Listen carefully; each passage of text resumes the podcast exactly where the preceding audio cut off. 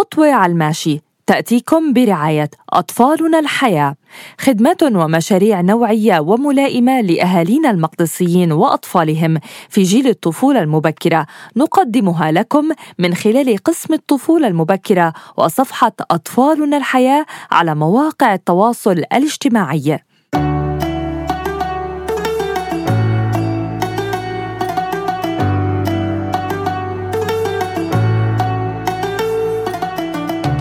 مرحبا مكملين معكم بخطوة على الماشي ووصلنا للسؤال الرابع كيف يمكن تجنيب الأطفال السهر ليلا في رمضان؟ سؤال جدا مهم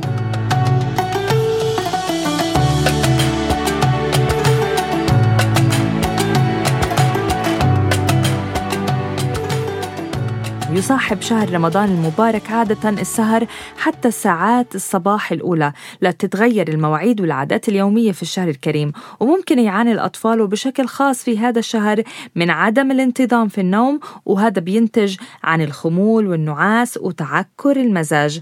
محلل السلوك أمجد الشغري رح يحدثنا عن أفضل الطرق لتنظيم ساعات نوم الأطفال في شهر رمضان المبارك وكمان رح يوضح لنا الأضرار اللي بتترتب على سهر الطفل أثناء هذا الشهر الفضيل. مرحبا مرام.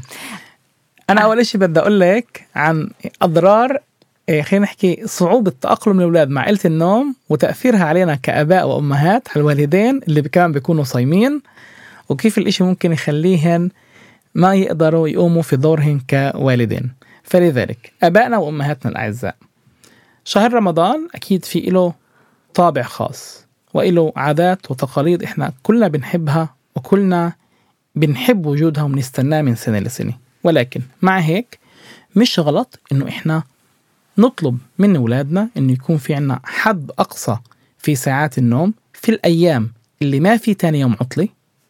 كتير مهم إنه إحنا كمان نحدد هاي الساعات واللي أنا هون بدي أجي أقوله كتير هوين.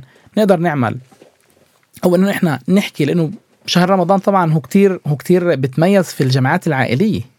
فإحنا كان نقدر كمان نقرر كعائلة كإخوة وأخوات عمليا عمات خالات وإلى آخره إنه لما في عنا دوام مدرسي إحنا لحد ساعة معينة وهن لازم يناموا. بس شو السر هون مرام؟